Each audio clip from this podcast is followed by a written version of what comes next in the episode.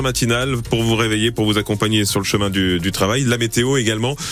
Plutôt du gris pour aujourd'hui. Là où il y aura des éclaircies, c'est hyper rare. On en parlera, on vous donnera tous les détails. La douceur toujours au rendez-vous, surtout l'après-midi. Pas forcément ce matin. Il y a des secteurs à 3-4 degrés euh, du côté de, de Sainte, euh, Cognac, euh, Angoulême. C'est un peu mieux sur le littoral, mais il faut se couvrir quand même aujourd'hui. 8h, c'est l'heure du journal avec vous, François Petit-Demange. Le match de rugby entre Cognac et Limoges prend maintenant une tournure judiciaire. Oui, un dérapage obscène auquel a fini par répondre un coup au milieu d'un match décisif pour le maintien en National 2, finalement perdu par Cognac.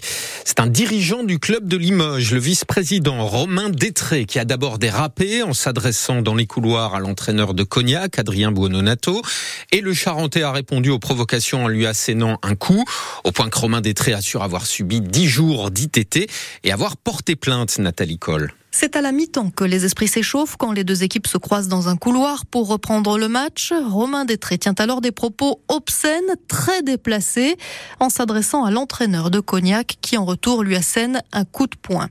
Ça, c'est la version du vice-président de l'USAL qui ne souhaite pas s'exprimer pour le moment, mais qui reconnaît ses propos et les regrette très certainement, précise une source interne au club. De son côté, le coach de Cognac Rugby, Adrien Buononato, qui était l'an dernier entraîneur de l'USAL, mais est parti à l'arrivée de Romain Détré, indique simplement que tout le monde a vu le dirigeant Limougeau se donner en spectacle dimanche. Quant aux violences dénoncées, le président du club charentais parle plutôt d'une simple empoignade au niveau du col pour le repousser, sans plus. L'enquête permettra sans doute d'y voir un peu plus clair. L'USAL estime aussi que l'affaire va certainement être examinée au niveau de la Fédération française de rugby, car tout est consigné sur la feuille de match signée par les deux équipes. Un dossier de Nathalie Coll à retrouver sur francebleu.fr et sur notre application ici par France Bleu et France 3. Un an de prison ferme pour avoir roulé à plus de 80 km heure dans les rues de Cognac. Le tribunal d'Angoulême a condamné hier en comparution immédiate un angoumoisin de 29 ans pour refus d'obtempérer. Le chauffard a accéléré vendredi face à des policiers qui voulaient le contrôler. Il a failli renverser l'un d'entre eux avant une course poursuite à plus de 80 donc dans les rues de Cognac. Les gendarmes ont finalement interpellé le chauffard chez sa sœur à Nersac, un multirécidiviste avec déjà 19 condamnations pour outrage, rébellion, blessure involontaire. Il a cette fois été condamné à un an de prison et maintenu directement en détention. Son permis de conduire a aussi été annulé. Le combat de l'île d'Oléron pour faire payer Airbnb retrouve à nouveau ce matin le tribunal de La Rochelle. La communauté de communes d'Oléron demande cette fois la condamnation du géant américain de la location touristique pour le retard de paiement des taxes de séjour 2022. Elle demande 6 millions d'euros. En juin, Oléron a déjà obtenu la condamnation d'Airbnb pour le retard de paiement des taxes de séjour 2020 et 2021 à 30 000 euros d'amende. La communauté de communes avait alors euh, salué une victoire historique contre le géant américain, même si elle réclamait en fait une amende mille fois plus élevée. La nouvelle brigade de gendarmerie de Cognac entrera en service le 1er mars. Oui, l'une des 238 brigades annoncées par Emmanuel Macron d'ici 2027, dont les neuf premières de Nouvelle-Aquitaine ont été intronisées hier en Gironde, à la caserne de Mérignac. Il y en aura 27 à terme dans notre région pour 200 gendarmes supplémentaires. Et parmi les toutes premières, celle de Val de Cognac, en Charente donc, entrera en service dans à peine plus de deux semaines. L'objectif, c'est de renforcer la sécurité dans les zones rurales, avec une particularité, ces brigades sont pour la plupart des brigades mobiles, six gendarmes et un camion. Hugo Deschamps a assisté hier à la remise des clés. Au centre de la caserne, les futurs gendarmes des brigades mobiles défilent autour de leur nouveau camion et symboliquement, les clés leur sont remises. Alors ces engins ont été donnés par des entreprises comme Vinci, Enedis et Engie, puis transformés.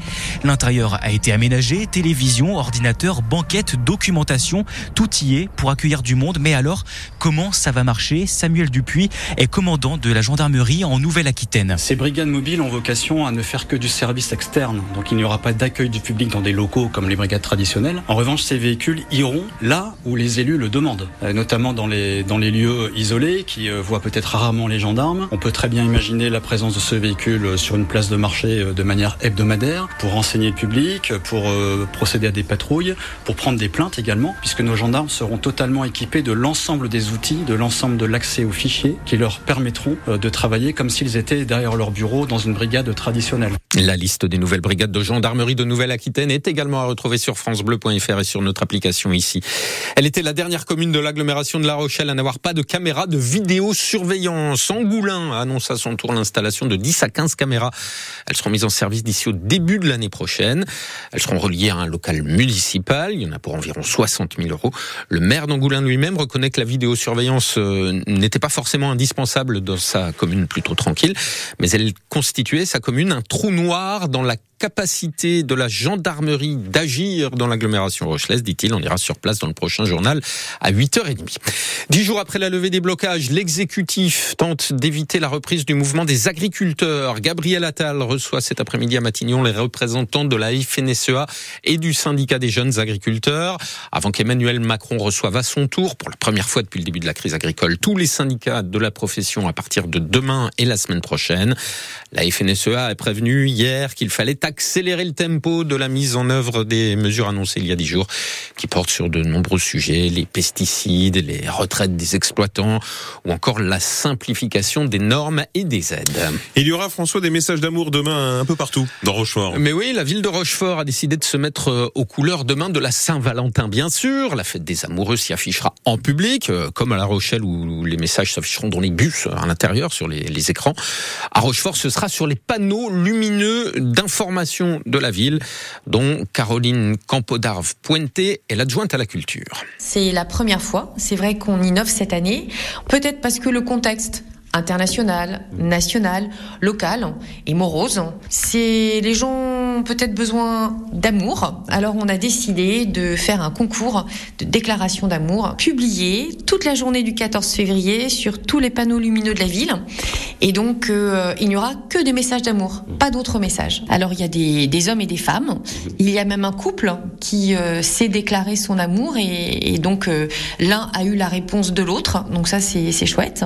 Voilà, des gens qui sont en couple depuis longtemps et qui veulent raviver euh, la flamme. À toi mon grand singe, au cœur de guimauve. Euh, voilà, des, gens qui euh, se sont même rencontrés à Rochefort. Voilà, notre rencontre ce 5 décembre devant cette dite fontaine et encore aujourd'hui côte à côte.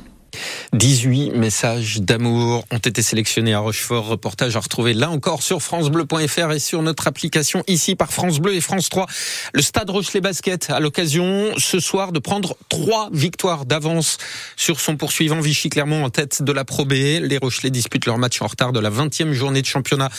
Un déplacement à Boulazac à côté de Périgueux, c'est un choc de haut classement puisque les Périgourdins sont troisième. Le Stade Rochelet Basket reste le leader de la Pro B avec 18 victoires, seulement deux défaites. Coup d'envoi ce soir à 20h.